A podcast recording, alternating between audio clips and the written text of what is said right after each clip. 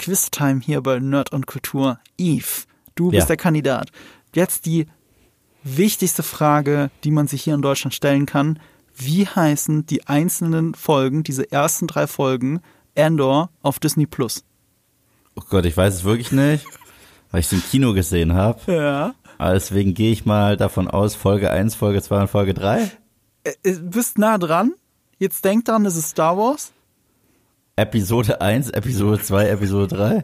Es heißt tatsächlich so, nicht als römische Ziffer, sondern als arabische Zahl, aber trotzdem, es ist äh, ein bisschen komisch, dass sie das gemacht haben. Äh, andererseits passt es zur Struktur, aber das wäre ja zu leicht. Ich habe sogar, es wird noch besser. Streng genommen heißt Episode zwei in Deutschland auf Disney Plus, auf dem Streaming-Service, nicht Andor Episode zwei, sondern Episode zwei Klammer auf, Andor zweitausendzweiundzwanzig, Klammer zu, nochmal Klammer zu. Achso, das habe ich gesehen, diesen, diesen, diesen schönen Fail da. Ja, da hat sich der Praktikant leider mal wieder vertan. Ist schon ein paar Mal passiert bei, äh, bei, ähm, bei Disney Plus. Äh, aber ein bisschen Schadenfreude darf man haben. Dafür ist die Serie umso besser. Mhm, das sah, aber das sah so aus, als hätte ich was in unser Doc eingetragen. Wie, wie meinst du das? Mit Klammer zu, Klammer zu. Wenn, ja, für die paar Mal, wo du mal was einträgst, ja, hätte das sein können. Wenn ich versehentlich mal auf die Tastatur haue. Also ihr hört schon, wir reden heute natürlich über Andor, über die ersten drei Folgen Andor, weil die gedroppt sind. Ähm, wir werden das mal nicht so sehr jetzt als Folgenbesprechung machen, wie wir es bei House of the Dragon oder sogar bei Rings of Power gemacht haben, sondern weil es jetzt drei Folgen auf einmal sind, ist das hier eine klassische Review, eine klassische Kritik mit einer komplett spoilerfreien Zone, und ganz am Ende werden wir dann auch in den Spoiler-Part übergehen und über Details reden, aber jetzt nicht in chronologischer Reihenfolge, wie sie genau passiert sind in der, allen drei Folgen. Dafür wäre es dann so ein bisschen zu viel, aber es gibt genug bei Andor zu reden. Absolut, absolut. Ja, wie fandst du denn die ersten drei Folgen, Marco? Ich fand sie einerseits auf dem, also ich habe sehr hohe Ansprüche gehabt an die Serie, weil ich mich äh, im Vorfeld wirklich sehr, sehr selber gehypt habe und auch euch mit meinem Video dazu. Und ich war von der ersten Folge schon fast enttäuscht. Aber das hatte mit dem Ende zu tun. Es hatte damit zu tun, dass das eine sehr unrunde Folge war. Ähm, andere Sachen haben mich unfassbar begeistert. Also die Kamera sofort. Die Musik hat mich begeistert. Das Musikbett, in das in diese Serie gelegt ist. Und ähm, was für ein schöner, anderer Angle das an das Star Wars-Universum ist. Aber mit dem Ende der dritten Folge ist dieser Block, wie Tony Gilroy, der Showrunner, es nennt, war dann zu Ende, und das war ein rundes Ende, und das Ende hat mir schon fast Goosebumps gegeben, wie man so schön sagt, Gänsehaut, und äh, ich bin jetzt ein großer Fan dieser Serie. Äh, mir hat es richtig gut gefallen, war ganz spannend, weil die Reaktionen waren teilweise gemixt, da wo ich es geguckt habe im mhm. Kino, und viele Leute fanden das langweilig. Mhm. Ich fand es ziemlich stark, also ich bin ja ein Fan von Slowburn, wenn es gut gemacht ist. Und ich bin jetzt nicht der größte Fan von den letzten Disney Plus Star Wars Shows, mache auch kein Geheimnis draus. Und äh, war nicht gehypt auf die Serie, war gar nicht gehypt auf die Serie. Ich wusste, dass es Tony Gilroy ist, ich wusste, im Ansatz soll es was Neues sein. Ich muss dazu aber auch sagen, Star Wars Trailer sehen immer gut aus, selbst wenn der Film oder die Serie nicht gut ist. Mhm. Und deswegen bin ich sehr gedämpft reingegangen. Ich bin aber ein großer Fan von Rogue One. Und äh, das, was ich hier bekommen habe, ist für mich richtig Star Wars für Erwachsene. Und ja, das kann ich nicht behaupten über die letzten Serien, die wir bekommen haben. Erst recht nicht Obi-Wan und erst recht nicht Boba Fett. Und äh, ich, ich war total begeistert. Das Spannende ist, ähm, bei uns wurden die auch so zusammengeschnitten als ein Block, weißt du? Das heißt, ich weiß nicht mal mehr so hundertprozentig, wann die erste Folge endet oder die zweite. Ähm, fand es aber wirklich äh, extrem faszinierend, extrem packend, und das Ende, da gebe ich dir auch total recht, danach bin ich hooked, weil das Ende ist quasi ein Versprechen, dass es jetzt richtig losgeht. Ja, also ich sehe tatsächlich für mich, dass das, die Serie nach diesen drei Folgen das Potenzial hat, die beste Star Wars Serie zu werden. Ja, hat für mich zumindest den besten Auftakt. Ja, und das ist auch schon eine starke Aussage. Ich mag ja die erste Mandalorian-Episode total gerne. Ich finde die richtig toll. Aber sie ist für mich auch sehr safe. Mhm. Also es ist eine absolut safe Nummer. Das ist einfach äh, Man with No Name. Äh, und es gibt halt auch in der ersten Mando-Episode so viele Querverweise und Anspielungen aus der Welt von Star Wars, sodass es einem äh, sehr leicht gemacht wird, mhm. wenn man die Filme mag und so weiter, da direkt einzusteigen. Und das ist etwas, was ich sehr charmant fand, was ich aber mittlerweile immer weniger und weniger charmant finde, ist dieses Easter Eggs, Easter Eggs, Easter Eggs, Anspielung, Anspielung, Anspielung. Das war ja, also äh, Sebastian und ich hatten ja in einem Stream zu The Book of Boba Fett einen Lachflash wegen den ganzen Member Berries. Also mhm. wir konnten gar nicht mehr aufhören, wenn man sagt Member und haben, weil es hat ja gar nicht mehr aufgehört. Und deswegen finde ich das überraschend erfrischend, dass das echt, wie du schon gesagt hast, ein ganz anderer Ansatz ist. Und ich begrüße sowas. Ja. Ähm, Tony Gilroy, der ähm, Showrunner, hat auch f- im Vorfeld ausgelobt, das ist keine Fanservice-Serie. Das kannst du mhm. natürlich mit der Lupe, findest du Sachen, ah, das habe ich schon mal woanders gesehen, das habe ich schon mal woanders gesehen. Natürlich ist hier die Ikonografie äh, dieser Dropships, ist doch sehr stark bei den, bei den Clone Wars entlehnt und so weiter und so fort. Ja, das ist schon alles mit drin, aber es ist eben nicht der klassische Fanservice. Es ist nicht dieses, guck mal hier, hier präsentieren wir einen Mandalorianer, der zufälligerweise genauso aussieht wie Boba Fett. Und er benimmt sich wie Boba Fett. Und weißt du, es wird nicht die ganze Zeit kopiert. Und dann ist ja auch noch Boba Fett. Und dann, guck mal hier, ein grünes Lichtschwert, du weißt, was jetzt passiert. Und das sind natürlich auch Sachen, die auch an Star Wars besonders Spaß machen können. Aber wir hatten schon gerade bei Disney eine sehr starke Überdosierung, was das angeht. Also ich fühle mich äh, wie jemand, der zwar gerne Schokolade isst, aber jetzt kurz vor der Diabetes ist. Nach diesen ganzen ja. Star Wars-Serien. Naja, Fanservice, es gibt zwei Arten von Fanservice. Es gibt Fanservice, der clever in die Handlung mit eingebaut wird und auch wirklich dient, um Charaktere mhm. weiterzuentwickeln. Und es gibt Fanservice, der einfach nur existiert, um zu existieren, um zu sagen, ja, ja, ja, wir gehören zu diesem Franchise. Mhm. Und äh, der erste, äh, die erste Variante mag ich sehr gerne, um erneut wieder darauf zu verweisen, auf Serien wie Cobra Kai oder Ash versus. Evil Dead. Die haben sehr viel Fanservice. Aber äh, die gehen damit, finde ich, wesentlich cleverer um. Also, jetzt ist jetzt auch, wie gesagt, die Serie ist mhm. alt genug, aber wenn Ash zurückgeht in die Cabin mhm. aus den Filmen, ergibt das Sinn für die Handlung. Aber wenn du einfach nur die ganze Zeit Name-Dropping machst und alle zwei Sekunden, das war ja so ein Moment, den ich selbst in Rogue One mhm. ein bisschen doof fand, dass wenn Jyn Erso da durch diese äh, Stadt geht, ähm, dass ihr die zwei Typen über den Weg laufen und sie anpöbeln, die Luke in äh, A New Hope anpöbeln mhm. in einer Bar. Weißt du, ich so, brauche ich nicht. Ja, das ist zu viel. Aber, aber zum, zur Verteidigung von Mandalorian und Co., ich finde, Cobra Kai ist da kein guter Vergleich, weil Cobra Kai hat eine andere Art von Fanservice. Cobra Kai ist sehr selbstironisch mit dem Fanservice. Richtig. Und, und Star Wars kann nicht so selbstironisch sein. Du würdest permanent die, die vierte Wand eigentlich schon fast durchbrechen, was sie versehentlich hier und da tun, aber absichtlich wie in Cobra Kai, indem du die Leute daran erinnerst, guck mal, du hast ja nur mal einen Film in den siebzigern gerne gesehen, also Cobra Kai achtziger, aber mhm. ähm, äh, das könntest du nicht machen. Damit, damit kannst du es, glaube ich, nicht vergleichen. Ash versus. Evil Dead verstehe ich noch, aber da nicht. Ich habe nur das Cobra Kai Beispiel gebracht, darfst du halt auch nicht vergessen. Die Sequels von Cobra Kai, äh, von Karate Kid wurden halt auch immer drüber und drüber und ja. drüber. Deswegen sind die sich da schon. Was ich damit meine ist, wenn sie zum Beispiel einen Charakter einführen, den man aus den Filmen kennt. Mhm. Es ist selten so, dass man den nur zurückbringt, um ihn zurückzubringen, sondern die erzählen dann auch noch eine Geschichte. Und die funktioniert für diese Rahmenhandlung. Dass Cobra Kai natürlich sich in einem ganz anderen Genre befindet und eine ganz andere Erzählstruktur hat und auch sehr viel tongue-in-cheek sein muss sogar. Ja, das ist das ist mhm. klar. Aber äh, aber das ist nicht nach Motto, okay, okay, wir bringen jetzt, was weiß ich, Terry Silver zurück und er kommt kurz und sagt seinen Satz aus dem Film und dann ist er wieder weg. Nee, die sagen, wir beleuchten den jetzt auch nochmal trotzdem ein bisschen als Figur. Und das ja, ist ja, was anderes. Das stimmt. Aber halt selbstironisch. Also du hast recht, die nehmen die Figuren ernst. Nicht nur des Cameos wegen ist eine Figur da, aber mit eines der ersten Sachen, die Terry Silver sagt in Cobra Kai, und das ist so herrlich, also erstmal Lieblingszitate, ich paraphrasiere das jetzt. Du musst dir das vorstellen, ich habe monatelang einen Teenager gequält für ein Karate-Spiel. Ich habe ihn gefoltert und, und psychisch missbraucht. Das ist doch albern, das alleine schon auszusprechen, was ich da getan habe. Das ist halt diese Selbstironie, die ich meine. Die könntest du in Star Wars nicht machen. Davon lebt aber auch Cobra Kai. Ja, ja, ja, total. Aber äh, Star Wars kann ja so und so, weil ich bin halt der festen Überzeugung, Rogue One zum Beispiel ist der Film, der auf dem Papier, also rein auf dem Papier, die Idee dahinter, ja, mhm.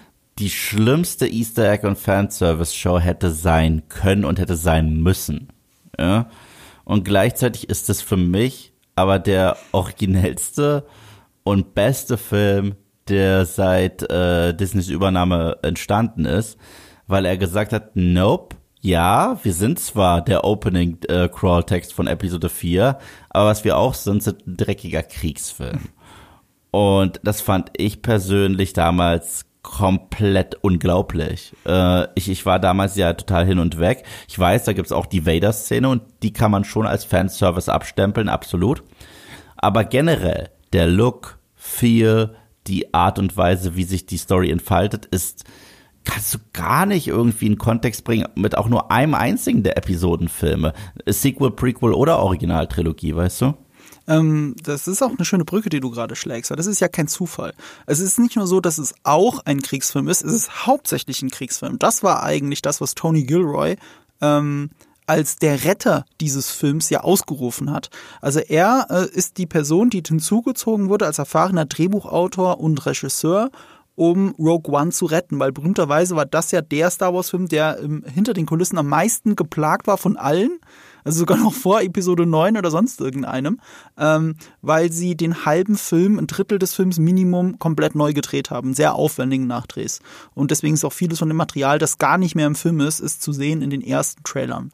Und Tony Gilroy war, ist kein großer Star Wars-Fan. Das ist, glaube ich, auch die große Besonderheit. Er ist kein großer Star Wars-Fan, obwohl, wenn du die Interviews mit ihm liest, er sich offensichtlich auskennt. Aber er selber würde sich nicht als Star Wars-Fan bezeichnen.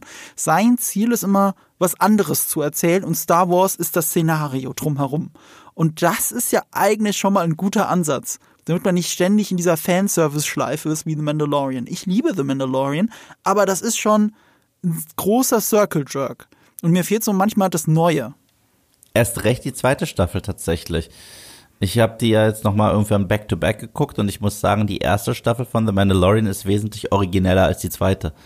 Hm. Weil die zweite lebt davon, dass wirklich fast jede Episode, ich glaube ab Folge drei, ein äh, Gaststar-Cameo hat. Mhm. Jede.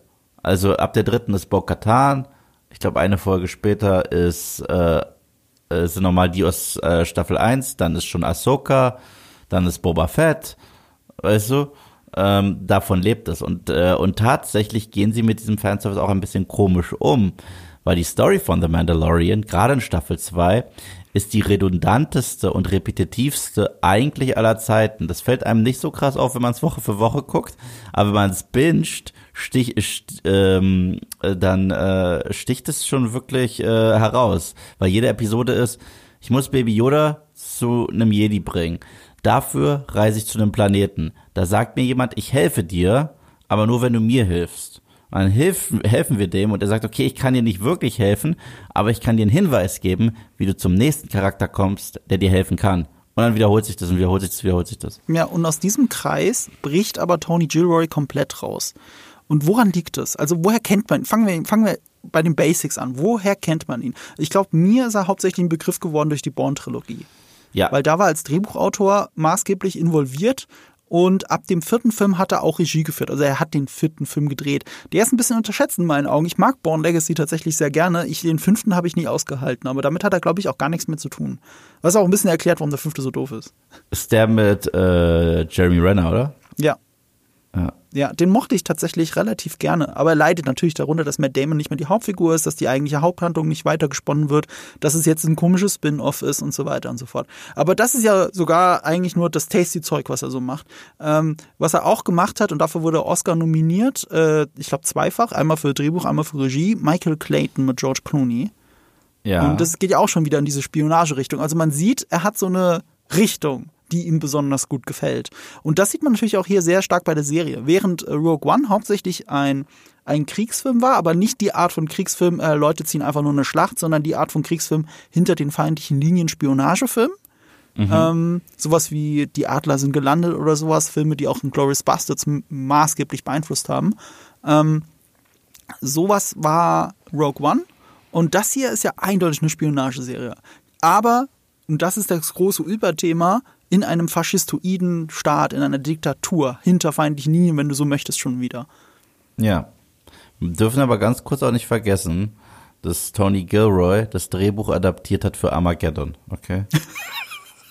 Ach, er hat es adaptiert von was? Er hat es adaptiert, ich, äh, tatsächlich. Ist das ein Roman vorher gewesen, oder was? Anscheinend, das, das hat irgendeine Vorlage. Aber er hat einen viel geileren Film noch geschrieben. Und zwar äh, Devil's Advocate. Mit Al Pacino. Oh, der war von ihm? Und Keanu Reeves, den hat er geschrieben. Ja. Aber ja, du hast vollkommen recht. Das ist eine, ein sehr... eine sehr dreckige Spionagegeschichte, die aber auch reinpasst, weil äh, in diesen äh, alten Clint Eastwood-Filmen gab es auch sehr viele Spionagefilme behind enemy lines. Äh, hier, uh, When Eagles Dare zum Beispiel, ja. Ist ja auch eine absolut Top-Secret-Mission äh, innerhalb des Nazi-Regimes, musst du dich da tarnen. Und äh, das ist ja auch so ein bisschen, was James Gunn jetzt auf eine sehr bunte, verrückte Art gemacht hat in The Suicide Squad, mhm. mit diesem Äh, auch mit diesem Regime da, mit diesem mhm. fiktiven in Südamerika und äh, das gleiche natürlich auch Tarantino in Bastards. Ey, ich habe auch gerade was Falsches gesagt, weil ich habe gesagt, die Adler sind gelandet und das ist, glaube ich, auch ein Film, aber ich meinte natürlich Where Eagles Dare, den du gemeint mhm. hast, äh, Agenten sterben einsam heißt er in Deutschland. Das ja. vergesse ich immer. Ich, ich, ich verwechsel das, weil dieses Where Eagles Dare ist halt so ein cooler Titel und Agenten sterben einsam ist auch irgendwie cool, aber ich sag auch immer gerne im privaten Umfeld, Die Adler sind gelandet, der Adler ist gelandet. An verschiedenem Kontext, nicht das, was du wieder denkst. aber, aber Tony Gilroy hat auch The Great Wall geschrieben. Ja, aber das war ja eine Auftragsarbeit für alle, die einfach nur ein paar Millionen abgreifen wollten von den Chinesen. Ich sag ja. nicht, dass das ein fehlerfreier Typ ist, aber ähm, äh, das, was ihm steht, also sein... wie soll ich sagen, da, worauf sich spezialisiert hat, dieses Spionage-Ding, oder Devil's Advocate ist ja auch hinter Finding Nemo, wenn du so willst. Also wirklich so dieses Szenario, das liegt ihm halt.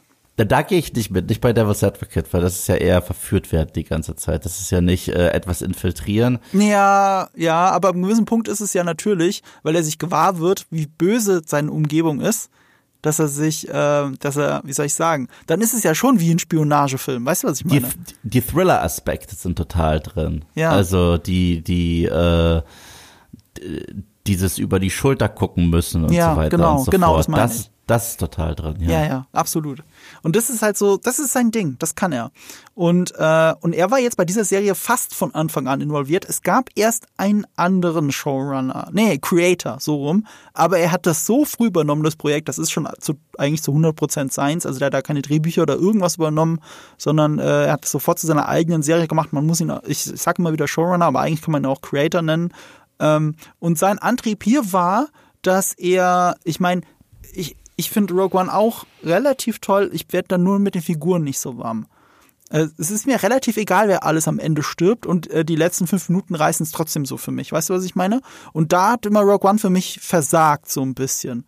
Und ich habe das Gefühl, dass das Tony Gilroy auch umtreibt, weil sein Motiv für Rogue One, äh, für Andor war, zu sagen, ich habe Ich verstehe nicht, warum Cassian Andor das tut. Und das wird diese Serie ergründen. Ja, aber ich gehe da auch immer nie hundertprozentig mit. Ich finde es sehr witzig, dass äh, Leute mal sagen, ich fieber nicht mit den Charakteren bei Rogue One mit. Äh, sie sind für mich jetzt auch nicht extrem tief geschrieben und auch ex- nicht so extrem vielschichtig. Aber sie haben für mich einen krassen Wiedererkennungswert und sie sind auch für mich optimal, sage ich mal, für diese Art von Geschichte, für dieses Hail Mary. Weißt du, was wir da haben? Mhm. Und ich weiß, ich, ich finde die Figuren nach wie vor besser als die Charakterentwicklung meiner drei Leads in den Sequels, muss ich sagen. Ja, da, da gehe ich tatsächlich auseinander mit dir. Also die Charakterentwicklung bis Episode sieben und acht, die, die, die mag ich noch. Alles, was neu passiert, möchte ich mir aus dem Gedächtnis löschen.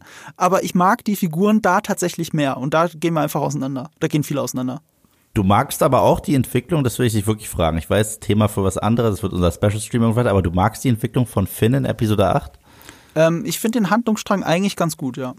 Ach so, ich finde. Ja, aber, aber der Handlungsstrang ist ja auch die größte Schwäche gerade in dem Film, den du, den du gerade rauspickst. Also da, da ja. gebe ich dir recht. Und äh, ich, ich, ich mag diese Handlung, ich finde die nur nicht perfekt umgesetzt. Also wenn es wirklich darum geht. Und wenn wir auch ehrlich sind, äh, hier, äh, John Boyega selber hasst das ja auch.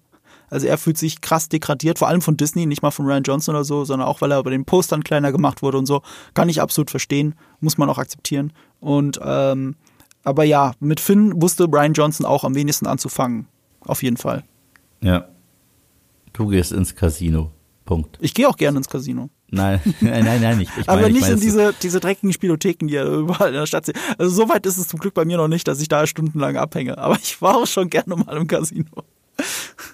Ja. Du weißt doch, ich bin, ich bin halb Asiate. Ich bin immer äh, sehr nah an der Spielsucht. Ich muss aufpassen, was ich mache. Ich würde gerne mal wieder pokern, aber das ist ein anderes Thema. Ich liebe Pokern. Äh, ey, äh, ich, wenn ich wieder in Berlin bin, lass mal pokern. Es gibt doch bestimmt eine Pokerrunde, die wir mal machen können. Sebastian ist schon auch am Start.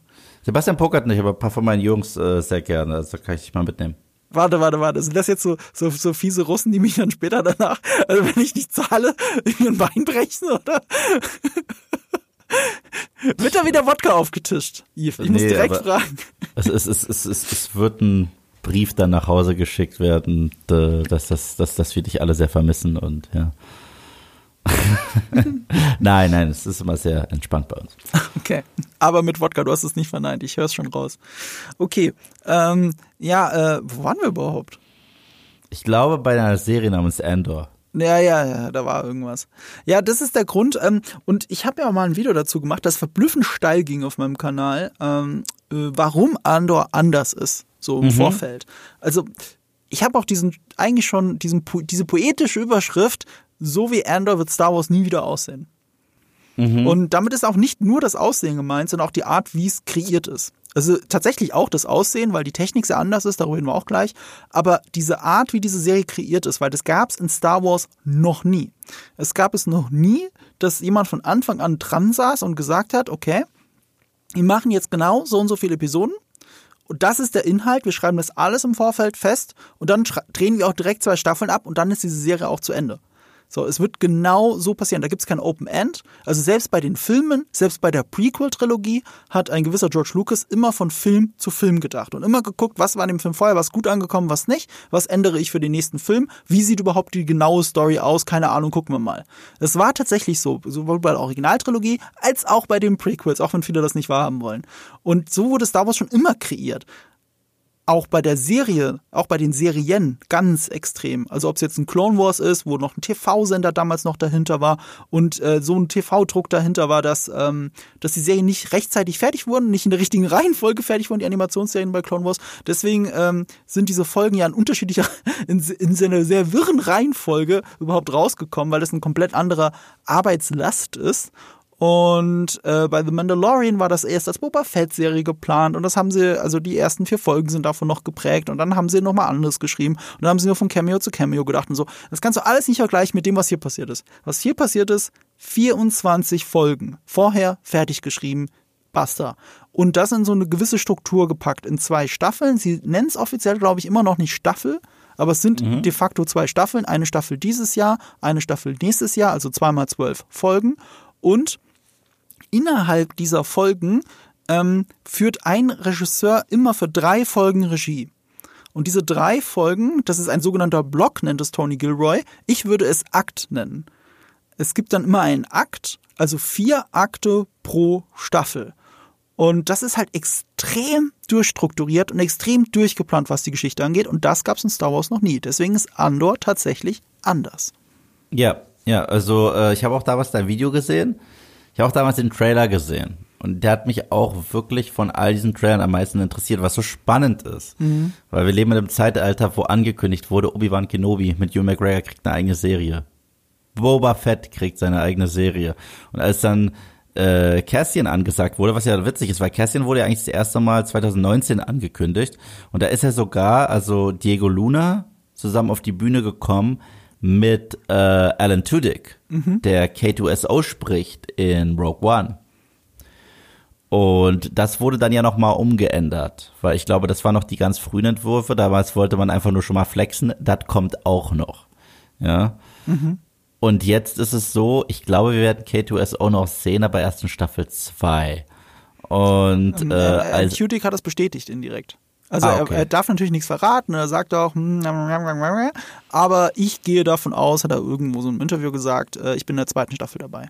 Ja, und ähm, deswegen, als jetzt die letzte Celebration irgendwie war, bevor wir jetzt diese ganze, äh, diese ganze Riege an Serien gekriegt haben, war so Obi-Wan, Boba Fett, und das war für mich, und ich bin der Uwe Bau dabei, das war das für mich, ja, das ja, war das wirklich ja, ja. für mich, und hätte nicht gedacht, dass das direkt von Sekunde eins so viel mehr Persönlichkeit hat als die anderen beiden Serien.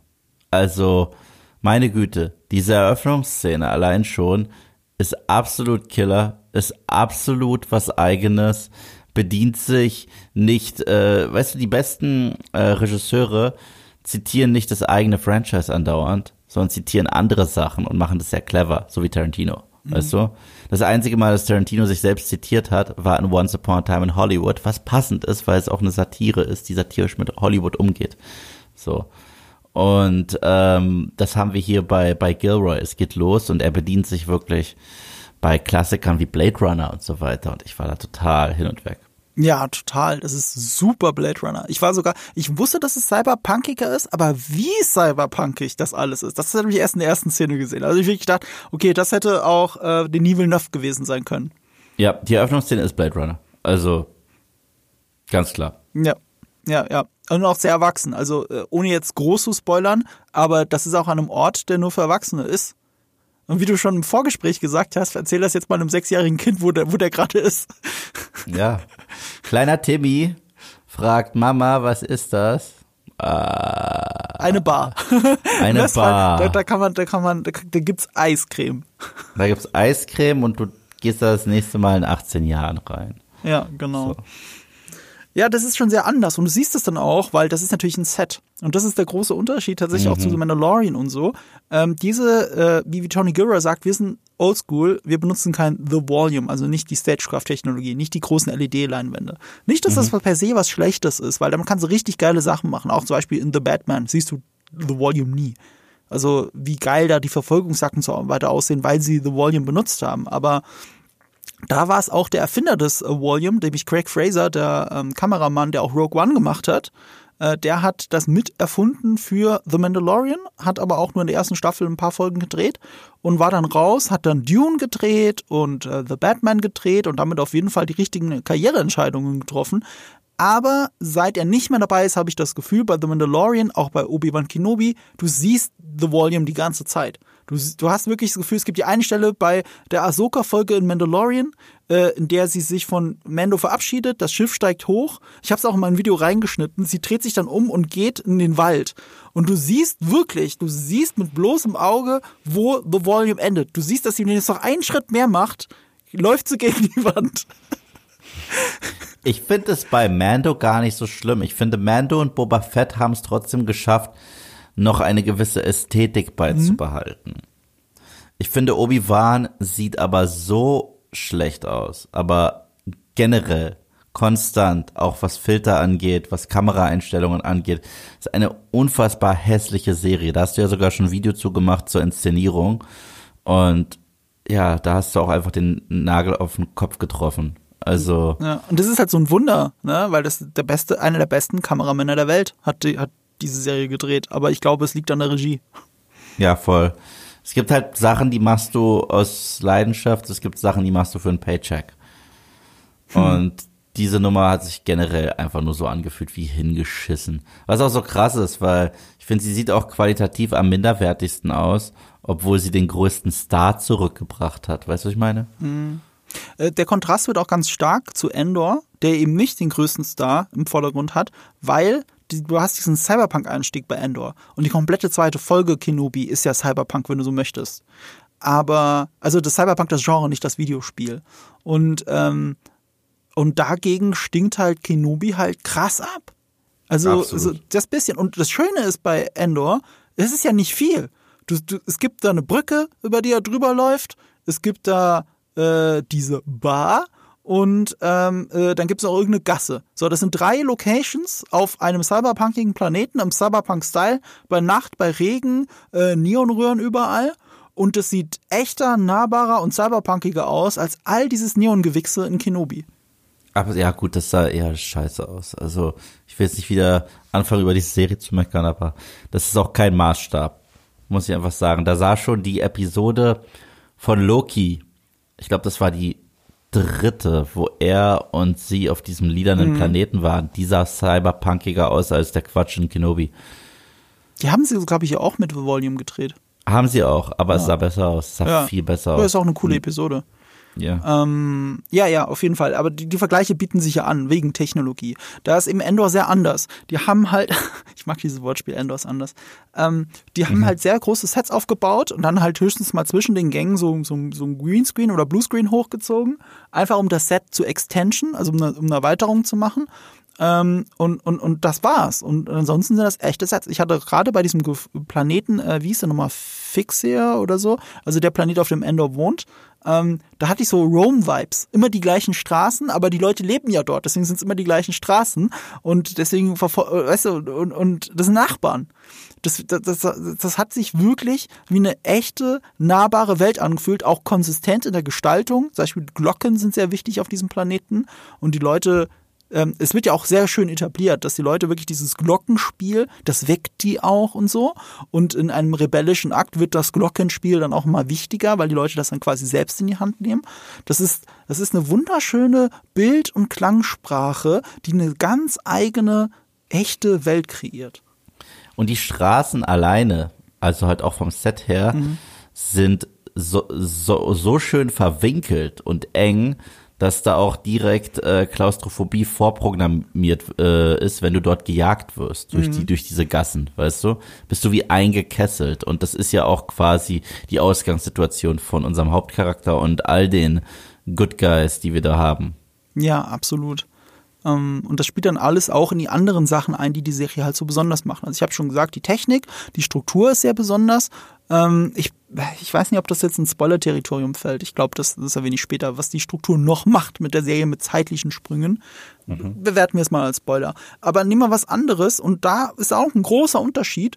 Die zweite Szene sogar dieser, dieser Serie, ich glaube, es war die zweite, ist direkt eine andere Perspektive. Wir sind, wir kleben auf einmal nicht an Andor, sondern springen, ohne jetzt wieder zu spoilern, einen anderen Handlungsstrang über einen Inspektor, der Die, äh, der den Vorfall aus der ersten Szene verfolgt. Äh, wir werden darüber jetzt näher im, im Spoiler-Part sprechen, aber das Wichtige hieran ist, wir haben auf einmal Perspektivwechsel. Wir haben mehrere Handlungsstränge, die Serie etabliert das. Und mit jeder weiteren Folge kommen auch mehr Handlungsstränge dazu, mehr Figuren, die eigene Story-Arcs haben. Die sind auch alle noch so im Nebulösen, da ist noch viel Ähm, zu erfahren und es wird auch noch viel mehr andere Handlungsstränge geben, das zeigen auch die Trailer mit anderen Hauptfiguren, aber das ist halt sehr weit weg von den meisten Star Wars Serien, die wir bisher hatten, weil die immer einen starken Fokus, auch in Clone Wars zum Beispiel, immer einen starken Fokus auf eine Figur gerade haben, je nachdem was gerade passt und die dann ihren eigenen Arc erfährt. Das war, das war immer Star Wars bis jetzt. Absolut, absolut. Und äh, wollen wir direkt in den Spoiler-Part springen? Ich glaube, ähm, ich mal kurz überlegen, ja komm, da machen wir einen Spoiler-Part draus. Ihr habt jetzt die Empfehlung von uns rausgehört. Ähm, die negativen Sachen, die ich höre, sind das so genau, was du sagst, äh, ist irgendwie langweilig, zieht sich oder sowas. Ich, mir geht es da anders. Ich, ich finde, ähm, viele Szenen haben eine richtig krasse Grundanspannung. Die, die, letzte, die letzte dieser ersten drei Folgen, also die letzte Folge des ersten Aktes, ist ein riesiger Payoff für das, was aufgebaut wurde. Ich kann nur empfehlen, wenigstens die ersten drei Folgen zu gucken und dann zu entscheiden. Ja, also gerade gegen Ende der äh, der ersten drei Episoden gibt es auch das erste Mal eine Action-Sequenz slash Shootout-Sequenz. Mhm. Und die an sich, äh, wenn man sie einfach nur in den Kontext haut mit Star Wars, wir haben schon Größeres gesehen, aber sie war für mich so viel spannender als der komplette Showdown im Finale von The Book of Boba Fett, der einfach nur Piu-Piu war, weißt du? ähm, ja... Ja, der, der war halt riesig und aufwendig und trotzdem irgendwie lame. Es war halt nur Piu Piu, aber hier war, hat es halt äh, sehr in diesen äh, in dieses Thriller-Genre reingepasst. Äh, du, du wirst, äh, deine Tarnung fliegt auf, du mhm. musst fliehen. Da ist sowas, was sich Urgency nennt, was in einem Drehbuch immer sehr wichtig ist. Und ja, ja das fand ich sehr gut. Und vor allem, ähm, ähm, hier ist auch die ganze Zeit, es sind tatsächlich Menschenleben auch wirklich in Gefahr. Das sind mhm. ja Sachen, die mir, ähm, im Mandalorian geht's gerade noch, aber auch da, also gerade was du gesagt hast mit Book of Boba Fett ist ja Mandalorian eins Komma fünf Spin-Off, ähm, ähm, ich, ich kann mich gar nicht erinnern, dass da irgendwelche der Guten überhaupt tot umgefallen sind. Und ganz krass war es bei Kenobi. Also da war ja wirklich die Szene, da, da geht die Tür auf, die, die Sturmtruppen schießen, also gut, man sind es gewohnt, dass sie daneben schießen anscheinend, aber sie müssen nur in einen Gang reinschießen und du kannst mal drauf gucken mit der Lupe, kein einziger Widerstandskämpfer stirbt in dieser Szene. Und der ganze Gang ist voller Leute. Es ist ja schwer, daneben zu schießen. Ich werde auch nie vergessen, die Szene, wo dieser eine dem Stormtrooper mit der Hand einfach mal nett auf den Helm, Helm geklatscht hat.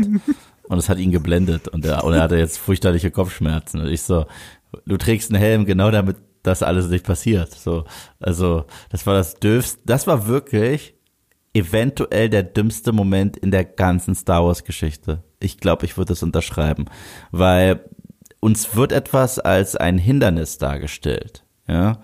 Und das Spannende ist ja mal, wie, wie kommt man da raus, ja?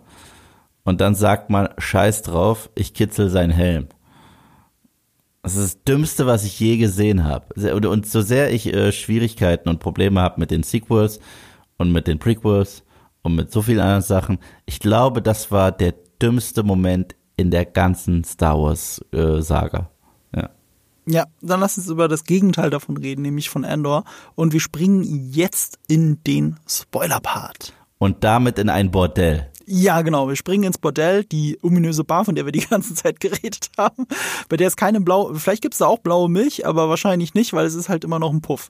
Ähm, äh, ist auch direkt ein guter Einstieg. Also nicht, weil es ein Bordell ist, sondern weil es halt so, hier, ab der ersten Sekunde, es ist Star Wars, guck mal, hier eine Bar, kennen wir doch, aber andererseits ist eben nicht Star Wars. Ja, also ich mochte komplett äh, den Weg schon dahin, als er diesen langen Gang äh, entlangläuft mit diesen Äh, mit diesen weißen Lichtern in ja. diesem verregneten Szenario. Das hatte so etwas von einem Mix aus Noir, Blade Runner, Cyberpunk. Es war großartig, da war ich schon direkt drin. Auch äh, das ist ein klassisches Motiv. Da ist jemand Gutherziges in einem Sündenpfuhl und hat dort auch ehrenhafte Absichten. Und zwar, er sucht seine Schwester, wird dort aber mit dieser Unterwelt äh, konfrontiert. Und das fand ich ziemlich stark. Und das war so symmetrisch gefilmt, da wäre Kubrick an abgegangen. Also ja. ähm, es gibt hier richtig, richtig schöne Shots in dieser Serie. Also ja. kameratechnisch ist es für mich jetzt schon die beste Star Wars-Serie jemals. Und ich glaube auch, genau wie ich es gesagt habe, da wird lange Zeit in Star Wars nichts mehr rankommen, weil ähm, durch auch dank durch The Volume sind die Produktionskapazitäten halt, die werden so runtergefahren für die einzelnen Projekte, weil man jetzt in so kurzer Zeit so viel drehen kann. Sie haben an Andor so lange gearbeitet, wie an ein oder vielleicht sogar zwei Staffeln The Mandalorian, Book of Boba Fett, Kenobi und noch mehrere Animationsserien zusammen. In ja. dieser Zeit ist diese Serie entstanden und so sieht die auch aus. Ja, ja, ja, absolut. Und äh, da fand ich die Charakterzeichnung auch spannend. Also ich fand es wirklich äh, faszinierend, wie unser Hauptcharakter diesen einen äh, Konzernmitarbeiter, weil es ist ja auch was Spannendes, was die hier einführen, und zwar, dass es da ganze Konzerne, eine ganze Infrastruktur gibt vom Imperium. Die sind halt Imperium-Loyalisten, aber das ist jetzt nicht die Armee des Imperiums, wie wir sie kennen. Das sind jetzt kein Stormtrooper oder irgendwas, die erinnern eher an die Polizei mhm. oder an äh, Security Forces. An eine Miliz eigentlich, ne? Genau. Und wie er einen davon tötet, eigentlich noch in Notwehr, und den anderen ermordet. Das, das ist etwas, das, äh, da haben die sich was getraut. Und das haben die sich ja damals schon in Rogue One, weil wenn ich mich erinnere, seine Eröffnungsszene, Cassians Eröffnungsszene, mhm. bestand darin, dass er seinen Freund sogar ermordet hat, nur weil der irgendwie einen verletzten Arm oder so hatte. Und er wusste, nee, wenn die ihn jetzt schnappen, weiß er, dass wir wissen, hm. dass die am Todesstern arbeiten, das kann ich nicht zulassen und ich erschieße den jetzt. Und das ist schon eine clevere Art, Charakterentwicklung äh, zu foreshadowen, weil ähm, Rogue One steigt direkt mit einem Cassian Andor ein, der schon an einem gewissen Punkt seines Lebens ist, der für die Sache jemanden eiskalt umbringt, selbst wenn er mit ihm befreundet ist. Ja. Und hier steigt die Serie ein und ich habe in dieser Szene wirklich gezweifelt, ich habe wirklich nicht gewusst, was macht er jetzt? Bringt er ihn um? Oder bringt er ihn nicht um? Weil ähm, allein schon, dass er zögert, ist da, dadurch ist er zu diesem Zeitpunkt in seinem Leben, fünf Jahre vor Rogue One, ein anderer Mensch. Weil er wirklich zögert. Dass er den anderen umgebracht hat, war ein Versehen. Das war gar keine Absicht. Er hat ja auch nicht damit gerechnet, dass der andere tot ist. Und dann hatte er plötzlich auch keine andere Wahl mehr. Und er musste überlegen und überlegen. Und er zögert bei einem offensichtlich bösen Menschen. Ja. Ganz andere Figur. Ja. Und erneut, das sind diese Grautöne, die ich mir krass gewünscht hätte von Boba Fett und nicht bekommen habe. Weißt du? Das ist das, was ich äh, bis vor kurzem Disney unterstellt habe, dass sie sich nie trauen werden, einen derartigen Charakter zu einem Lead zu machen. Weißt du? Weil Loki musste ja auch wieder gut werden. Und deswegen war ich total überrascht, dass sie sich das trauen und ihn, sich nicht nur das trauen, dass sie ihn auch so schon einführen. Ja, aber er macht ja eine Charakterentwicklung durch. Also insofern wird es schon noch, äh, aber es müsste ja, es muss ja auch. Also ich will ja eine Charakterentwicklung sehen. Ich will ja nicht irgendwie jemanden sehen, der zwielichtig einfach nur die ganze Zeit Menschen umbringt und gar keine Entwicklung hat. Ja. Aber, aber ja, also ich meine, im Endeffekt wird dabei jemand rauskommen, der im Zweifelsfall auch jemanden umbringt, mit dem er befreundet ist. Aber das ist trotzdem ein ganz anderer Weg, der noch dahin muss. Ja, ähm, ja, das ist auf jeden Fall ein starker Einstieg. Und fast schon Denis Villeneuve-mäßig. Und dabei halt die ganze Zeit diese cyberpunkige, industrielle Musik im Hintergrund. Was ich an Musikbett auch noch geil fand, um mal kurz zum Ende zu springen, war wirklich dieses, ich habe es ja angedeutet, dieses Glockenspiel, dieses Schlagen der Leute an diese, an diese Metallröhren, überall an den Häusern in der ganzen Stadt. Und auf einmal hat das so einen Rhythmus entwickelt. Und das war, das war ein Sergio Leone-Moment für mich, ein Ennio Morricone-Moment. Weil mein Lieblingsfilmeinstieg aller Zeiten ist immer noch, spiel mir das Lied vom Tod. Und ausgerechnet in dem Film, wo die ganze Musik von Ennio Morricone schon vorher wie für eine Oper äh, komponiert wurde und anhand der Musik die Figuren entwickelt worden sind, bis zu dem Zeitpunkt, bis zu dem Punkt, dass die, die, die, die Musik mit, dem, äh, mit der Mundharmonika, dass dann die Figur dazu auch Harmonika heißt. Also es ist wirklich ein komplett vorher komponierter Film und anhand dessen eben Drehbuch und äh, den eigentlichen Film entwickelt. Und trotzdem hat dieser Film mit diesem zwanzig-Minuten-Einstieg keine Musik am Anfang. Es ist, es ist ein Windrad, das du hörst, es ist die Umgebung und das ist alles aber, weil es bei den italienischen Filmen kein Zufall ist, weil da niemand ein Mikro am Set aufgestellt hat, sondern es wirklich von Geräuschemachern gemacht ist. Das ist komponierte Musik, die du gerade hörst, aber mit der Umgebung. Und genau das machen sie hier auch in noch extremer, mit einem ganz klaren Takt und äh, Ich, werd, ich krieg Gänsehaut, wenn ich nur dran denke, wie dann äh, Marva heißt sie, glaube ich, zu Hause sitzt und zu diesen anderen, äh, zu den anderen Security-Leuten sagt, that's what reckoning sounds like. Das war mein mm. Lieblingsmoment in diesen drei Akten. Ja, ja, ich, ich fand das generell brillant. Ich fand äh, die Idee auch sehr spannend, dass uns hier wie in einer sehr gut geschriebenen Story mehr und mehr häppchenweise auch erzählt wird. Ich meine, das war ja schon das Crescendo und dann wussten wir, es war wortwörtlich auch ein musikalisches Crescendo, aber da wussten wir schon, wer sie ist. Aber ich dachte, das ist einfach eine alte Dame, um die er sich pflegt.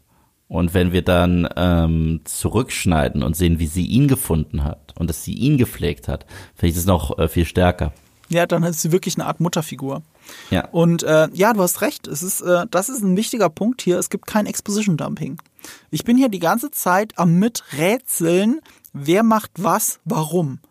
Das ja. ist jetzt nicht super kompliziert. Das ist ja jetzt nicht Better Call Saul, wo du auch eine halbe Folge lang gar nicht weißt, was los ist. Und auf einmal, wuh! Aber, aber Wie noch diese mal? Serie, wuh! Okay. Ja, wenn du es jemals, wenn du es irgendwann mal gesehen hast, weißt du, was ich meine. Aber, äh, Also es werden elaborierte Heists gemacht in, in, in Better Call Saul zum Beispiel, ohne dass dir jemand erklärt, was da passiert. Das ist so die Antithese zu normalen Heists. Du kennst es ja, ne? Ocean's Eleven und so. Jemand erklärt den Heist, du siehst, wie er passiert, dann kommt nochmal die zweite Ebene, dass noch was anderes auch noch gleichzeitig passiert ist. Aber das ist das Prinzip. Exposition Dumping und du siehst es aber und das ist irgendwie cool. Und ähm, äh, Better Call Saul ist da die Antithese dazu. Sie zeigen dir einen Heist und checkst gar nicht, was los ist und mittendrin enträtselst du das langsam und das ist dann wirklich so der Erweckungsmoment.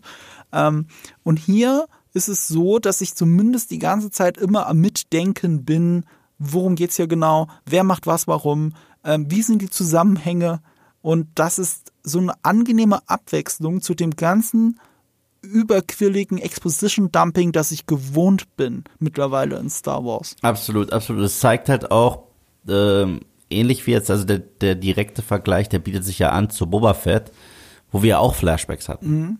Wo wir auch hin und her gesch- äh, geschnitten haben. Aber die Flashbacks mussten so in your face sein, dass du wirklich selbst die kleinste Sache wegerklärst. Auch mit Bildsprache. Exposition muss ja nicht mal so ein lahmer Dialog sein, aber du siehst, wie er seinen Stab kriegt. Du siehst, wie er seine Kutte kriegt. Und dann schneidest du in die Gegenwart und zoomst auf die Kutte, damit selbst der Letzte verstanden hat, ja, die ist von den Tasken.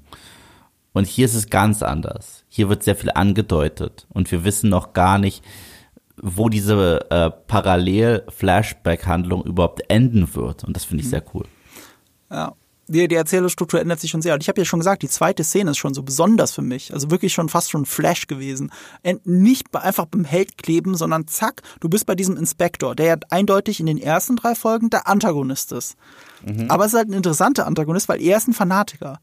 Das ist ein Fanatiker des Imperiums, der Ordnung, der nur aus Prinzip, obwohl sein Vorgesetzter es ihm sogar noch sagt, er soll einfach diesen Unfall, ähm, es als Unfall deklarieren und das nicht weiter verfolgen, weil das ist den Stress nicht wert. Aber er macht sich den Stress und alles nur aus einer fanatischen Überzeugung heraus. Und am Ende hast du das Gefühl, sie haben einen ähm, Captain Ahab gezüchtet. Jemanden, der jetzt eine persönliche Vendetta hat, nachdem er dieses Fiasko miterlebt hat und so viele Menschen wegen ihm und seiner seinem Fanatismus gestorben sind.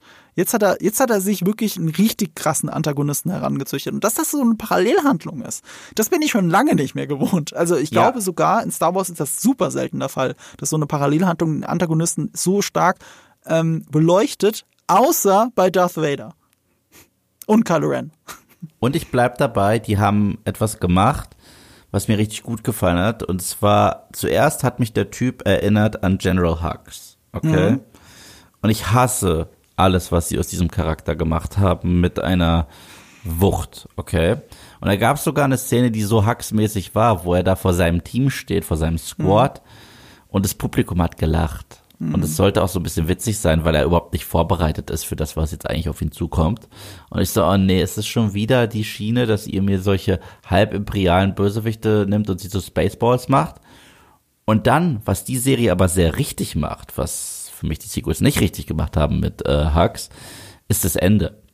Am Ende wird er, glaube ich, das erste Mal in seinem Leben so richtig mit Tod von seinen Kameraden und Leuten äh, konfrontiert, für die er verantwortlich ist, wenn da was in die Luft fliegt und Leute sterben und die Kamera an ihm klebt und man die, die Tränen, aber auch die Angst in seinen Augen sieht. Ist das kein Slapstick-Moment, wo jetzt, keine Ahnung, Kylo Ren von Snoke via äh, Skype-Anruf auf den Boden geknallt wird? Ähm, das hat ihn richtig getroffen. Und das ist äh, was sehr Starkes. Das, der erinnert mich so ein bisschen an, kennst du, äh, ja, natürlich kennst du James Camerons Aliens? Ja, klar. Der Commander der Space Marines, ja. der auch überhaupt nicht äh, ready war für diese Mission und dann komplett die Kontrolle verliert, als einer nach dem anderen stirbt und dann ist er da mit Ripley in diesem Vehikel und sagt, I'm in charge, I'm in charge. Und sie sagt, nee, ein Scheiß bist du. So, d- Daran hat mich das erinnert. Ja, ja. Aber sie, dass sie das hier auch so beleuchten, finde ich halt so schön. Und warum diese Szene dann auch so ein guter Einstieg war, war sein Gegen, sein Gegen, also nicht Gegenspieler, der Gegenpart, nämlich der Vorgesetzte. Den, den habe ich auch direkt wiedererkannt. Ich glaube, es ist, äh, wir haben noch über ihn geredet in House of the Dragon. Das ist äh, der alte Royce. Der Anführer Ach. der Kavallerie, der von Littlefinger äh, ähm, quasi erpresst wird, äh, Sansa zu helfen. Ähm, das ist der. Und das, da hatte ich halt direkt Game of Thrones-Vibes. Nicht, weil er die Figur ist, sondern diese Art, wie, wie der Dialog geschrieben war einfach. Der war witty, der ähm, hat vor allem der Charakterisierung beider Figuren gedient, vor allem der des Antagonisten, ähm, hat kein Exposition-Dumping drin, kein richtiges, erklärt aber trotzdem die Welt. Ja, und er geht noch einen Schritt weiter. Er zeigt die Unterschiede der Leute, die fürs Imperium arbeiten, weil für manche ist es einfach nur ein Job mhm. und die genießen dann halt auch ihre privilegierte Position. Genau. Und sowas wie Bordelle sind verboten. Ja. Auch vom Imperium. Ja. Verboten. Aber wer chillt denn in diesen Bordellen? Genau diese Leute. Ja. Und ähm, hier, wie heißt der Typ? Wir haben seinen Namen gar nicht genannt, dieser neue äh, weil ich ihn tatsächlich gar nicht weiß. Was, was eigentlich immer ein schlechtes Zeichen ist, aber äh, ich Cyril oder irgendwie so, ich suche das mal, ich gebe das mal eben ein. Äh, ich meine, der heißt Cyril, warte, ich sag's dir gleich. Cyril, ja, Cyril Karn heißt der. Und er ist, wie du sagst, er ist ein richtiger Loyalist. Die anderen, für die ist das äh, Monday-to-Friday-Job. Und natürlich sind wir Teil des Imperiums und bla bla, aber jetzt schnell ein bisschen Büroarbeit, viel unter den Teppich kehren und fertig. Und er ist da anders. Und das finde ich spannend. Ja, das ist total spannend. Ich bin auch wirklich gespannt, wie es weitergeht nach diesen drei Folgen. Ja, er ist ambitioniert. Mhm. Ähm, ja. Ich wollte ja noch sagen, also wenn wir gerade drei Folgen gedroppt haben, warum mich die erste Folge so ein bisschen enttäuscht hat. Du merkst halt, das ist eigentlich eine also die, diese Handlung erstreckt sich über drei Folgen und dann hat sie erst ein richtiges Ende. Und die ersten zwei Folgen haben jeweils halt so kein richtiges Ende. Und das ist schon ein Nachteil. Weil ich, ich bin ja immer ein großer Fan davon, wenn eine Folge auch wirklich sich wenigstens ein bisschen in sich geschlossen anfühlt. Also sie hat ein Thema und das Thema wird bis zum Ende aufgearbeitet in einer Katharsis. Und dann geht es in der nächsten Folge weiter, egal wie die übergeordnete Handlung ist. Aber hier mhm. ist es wirklich so, drei Folgen gehören zusammen. Und da habe ich auch ein bisschen Bauchschmerzen. Weil jetzt haben wir ja bequemerweise drei Folgen auf einmal gekriegt. Aber nächste Woche kriegen wir halt eine Folge. Ja, ja, das ist, das äh, macht mir auch ein bisschen äh, Sorgen. Aber weißt du, worüber ich, wir gar nicht gesprochen haben, was ich auch noch erwähnen möchte, was ich sehr toll finde? Was? Die Title Card. Ich bin Fan von der mhm. Title Card. Ich mag es, dass der Name von Andor so inszeniert ist wie der Todesstern in Rogue One, weil die mhm. haben sehr geil damals mit Schatten gespielt, wenn mhm. und Scale, wenn das so langsam aus dem Schatten des Universums äh, rauskam. Das machen wir jetzt mit Andors Namen. Das fand ich ziemlich stark. Ja, ja, finde ich auch. Ähm, ich ich habe auch, äh, wie soll ich sagen, ich habe mich auch gefragt, so nach der ersten Title Card, ob das in den nächsten Folgen dann auch immer wieder so passieren wird. Und es war ja auch so. Aber es ist nicht langweilig geworden. Nö, es ist, es ist besser, als einfach nur einen Titel hinzuhauen oder aus Sand mal eben Obi-Wan hinzufurzen. So, das ist, das ist, es ist stilistischer. Ja, es ist halt auch ein anderer Stil, ne? Also wir haben es jetzt viel mit äh, The Mandalorian verglichen. The Mandalorian ist eine Spaßserie. Die macht halt ja. Spaß, die macht Freude. Äh, da gibt's aber nicht viel drüber nachzudenken. Und am Ende hast du noch die Storyboards, weil, hey, guck mal, wir haben zusammen Star Wars entwickelt und es sieht auch wirklich so aus, wie wir es uns ausgedacht haben. So, ne? So wie so ein Behind-the-Scenes-Blick, der halt Spaß macht. Auch mit toller Musik von Ludwig Göransson, ist gar keine Frage. Aber das hier ist was anderes. Das ist wirklich was anderes. Das ist düster, es ist ernst, es ist erwachsen. Es hat trotzdem so diese Star-Wars-Magie. Weißt du, wenn da ein Droide rumfährt und er kommuniziert mit dem Droiden, der eher wie ein Protokoll-Droide redet, anstatt jetzt zu piepsen wie R zwei D zwei. Aber das hat trotzdem alles für mich funktioniert und ich sehe ganz viel menschliches Leid, das mich interessiert. Ja, großartig. Ich habe gar nicht ja. so viel mehr zu sagen. Wir könnten natürlich über, über hm, worüber wollen wir noch reden? Hast du noch einen Punkt? Das Einzige, was wir noch kurz ansprechen können, sind die Flashbacks. Ähm, ich, ja, die Flashbacks ähm, funktionieren schön als Parallelhandlung, äh, um so ein bisschen wie bei Lost, aber halt in einer abgeschwächten Fassung, weißt du, zu erklären, warum, woher eine Figur kommt und warum sie vielleicht so ist, wie sie ist, auch diese Impulsive bei, bei äh, Cassian. Und es Da wird aber relativ deutlich die große Allegorie, die die Serie auch spinnt. Nämlich, dass dieser Planet Kanye als Metapher für den Kolonialismus in Südamerika steht. Also diese ja. absolute Ausbeutung und das, ähm, wie soll ich sagen, das Ignorieren jedes menschlichen Lebens, das dort schon war. Würde ich ja. jetzt mal sagen. Zusammen mit seinem, weil das ist etwas, was man auch nur in der englischen Fassung natürlich dann auch mitkriegt, aber das ist ein sehr wichtiger Punkt. Ähm, Cassian Andor hat halt einen Akzent. Der hat einen eindeutigen spanischen Akzent, weil er Mexikaner ist, der Darsteller Diego Luna. Und das mag jetzt was Banales sein für uns, aber da sind wir bei diesem Punkt, Representation matters. Für sehr viele äh, Lateinamerikaner in, in, in den U S A selbst ist es so ungewohnt, eine Hauptfigur zu sehen, die eindeutig mit Akzent redet und einfach die die Hauptfigur ist und es funktioniert und die Leute lieben diese Figur und lieben den Film und lieben wahrscheinlich auch die neue Serie und das finde ich einfach schön zu sehen. Ja, und ich fand auch gleichzeitig die, erneut den Ansatz interessant, sogar, dass es etwas von Ureinwohnern hat ja. und dass, dass, dass selbst dieses Volk nicht einen Blaster hat, sondern mit Pfeilen noch äh, spuckt mhm. auf die Gegner. Das war etwas so Interessantes. Und da gibt's Kriegsbemalung erneut. Das ist, das ist so anders als alles, was ich von Star Wars kenne. Das einzige Volk in ganz Star Wars, das bis dato nur Pfeile hatte und Kriegsbemalung, waren die Ewoks. Aber weißt du was? Sie kommen vom Planeten Andor. Das kann kein Zufall sein. Äh, ich finde auch hier schön dieses nonverbale Storytelling, gerade in diesem Akt, äh, weil die, die sprechen da ja, ist es, ich, ist es, was ist das für eine Sprache? Ist es eine Fantasiesprache? Eine das ist hundertprozentig eine Fantasiesprache. Das, das weiß man nicht immer. Man kann im Film auch eine sehr exotische Sprache wählen, die kaum jemand spricht und dann wirkt es aber auch so. Ist auch egal. Auf jeden Fall ist es eine eigene Sprache, die wir nicht verstehen. Und die wird dann auch nicht untertitelt, weil es muss nonverbal funktionieren, dieser Handlungsstrang für uns. Und er deutet ja schon, allein durch die Existenz dieses Strangs, deutet es schon an, wie viel mehr im Hintergrund, also wie, wie viel mehr dahinter steckt. Weil du hast halt eine kleine, eine kleine Siedlung nur mit Kindern. Ja. So, und dann geht sofort dein Kopfkino los. Wo sind die Erwachsenen? Warum sind die jetzt alle da? Es sind ja auch nur wenige miteinander verwandt, wie jetzt Cassian und seine Schwester.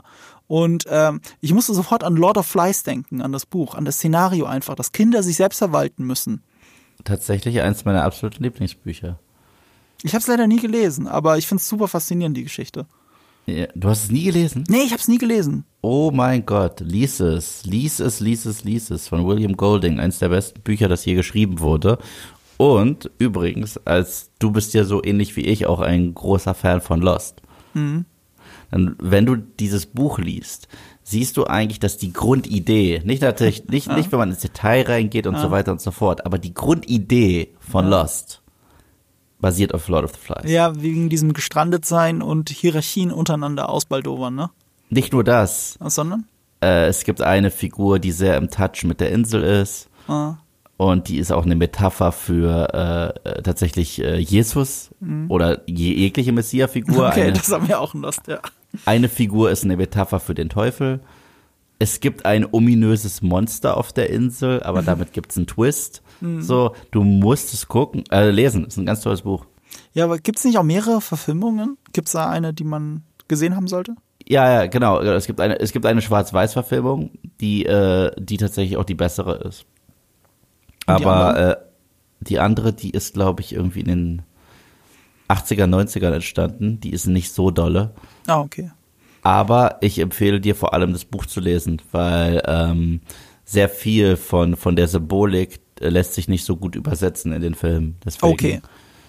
Ja, dann werde ich das irgendwann tun. Also, weil ich, ich kenne die Kurzzusammenfassung. Ich habe ich hab tatsächlich die kompletten Wiki, äh, ich, wegen Lord of Flies habe ich irgendwann mal was googeln müssen, war dann Wikipedia-Artikel und habe einfach den kompletten Wikipedia-Artikel gelesen, weil ich das so faszinierend fand, die Geschichte und die Entstehung, wofür sie steht.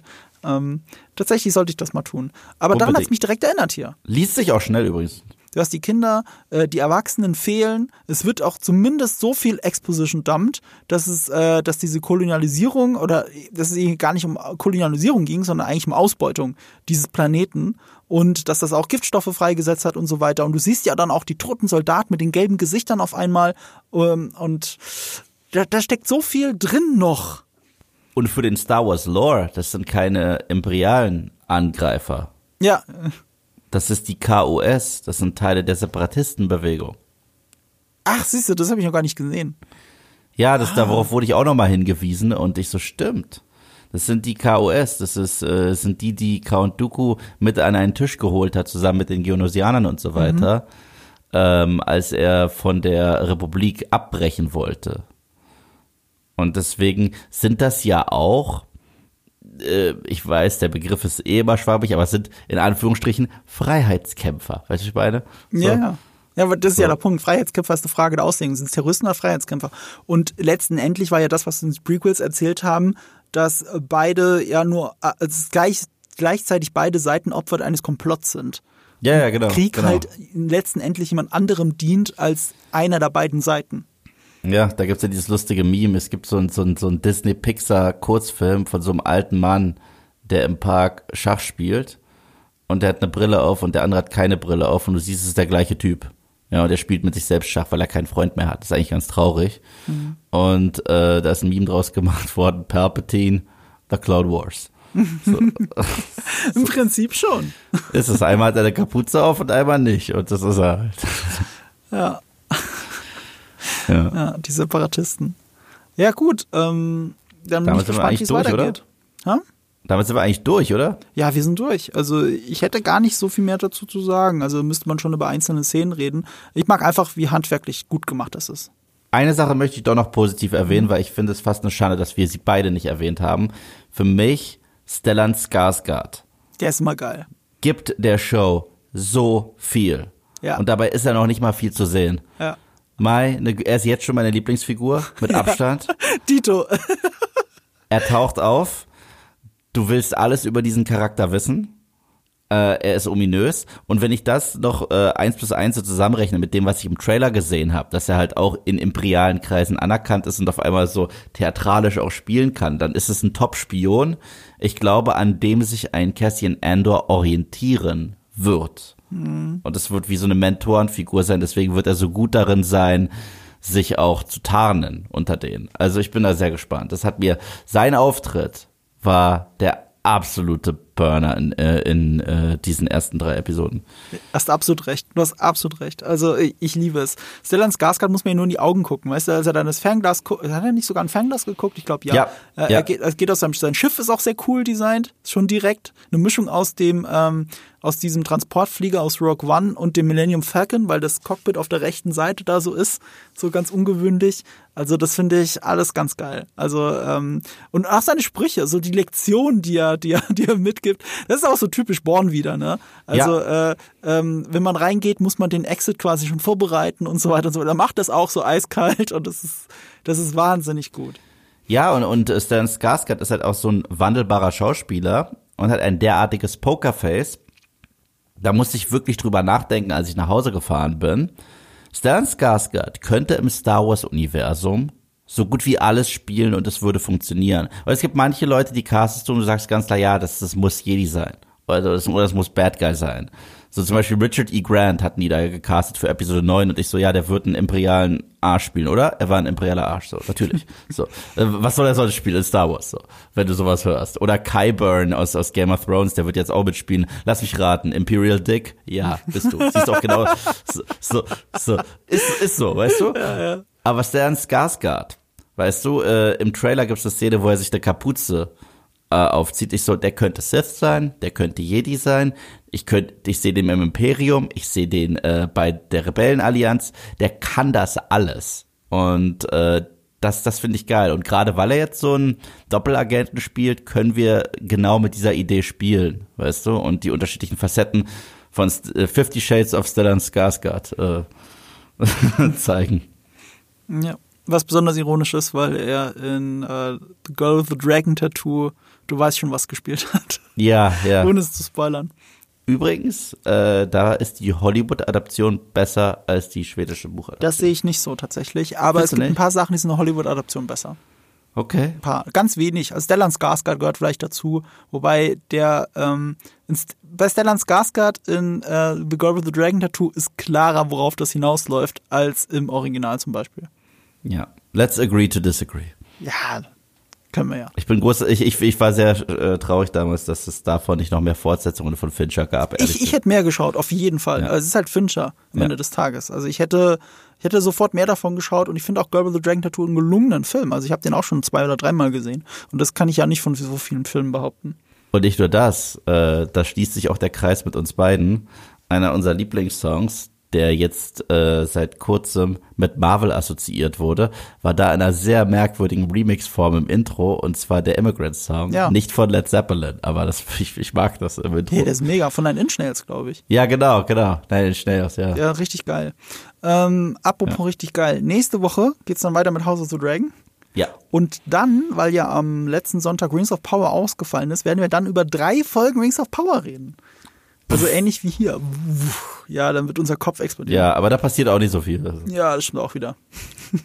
Ich werde es einfach in jedem Podcast sagen, Sexy Sauron. So. Ja, ja, über Sexy Sauron werden wir dann äh, nächste Woche Sonntag reden. Und ja, wenn ihr das alles nicht verpassen wollt, dann abonniert uns, bewertet uns. Wenn ihr Videos dazu wollt, schaut auf unseren YouTube-Kanälen Moviepilot und Nerdkultur vorbei. Und that's it.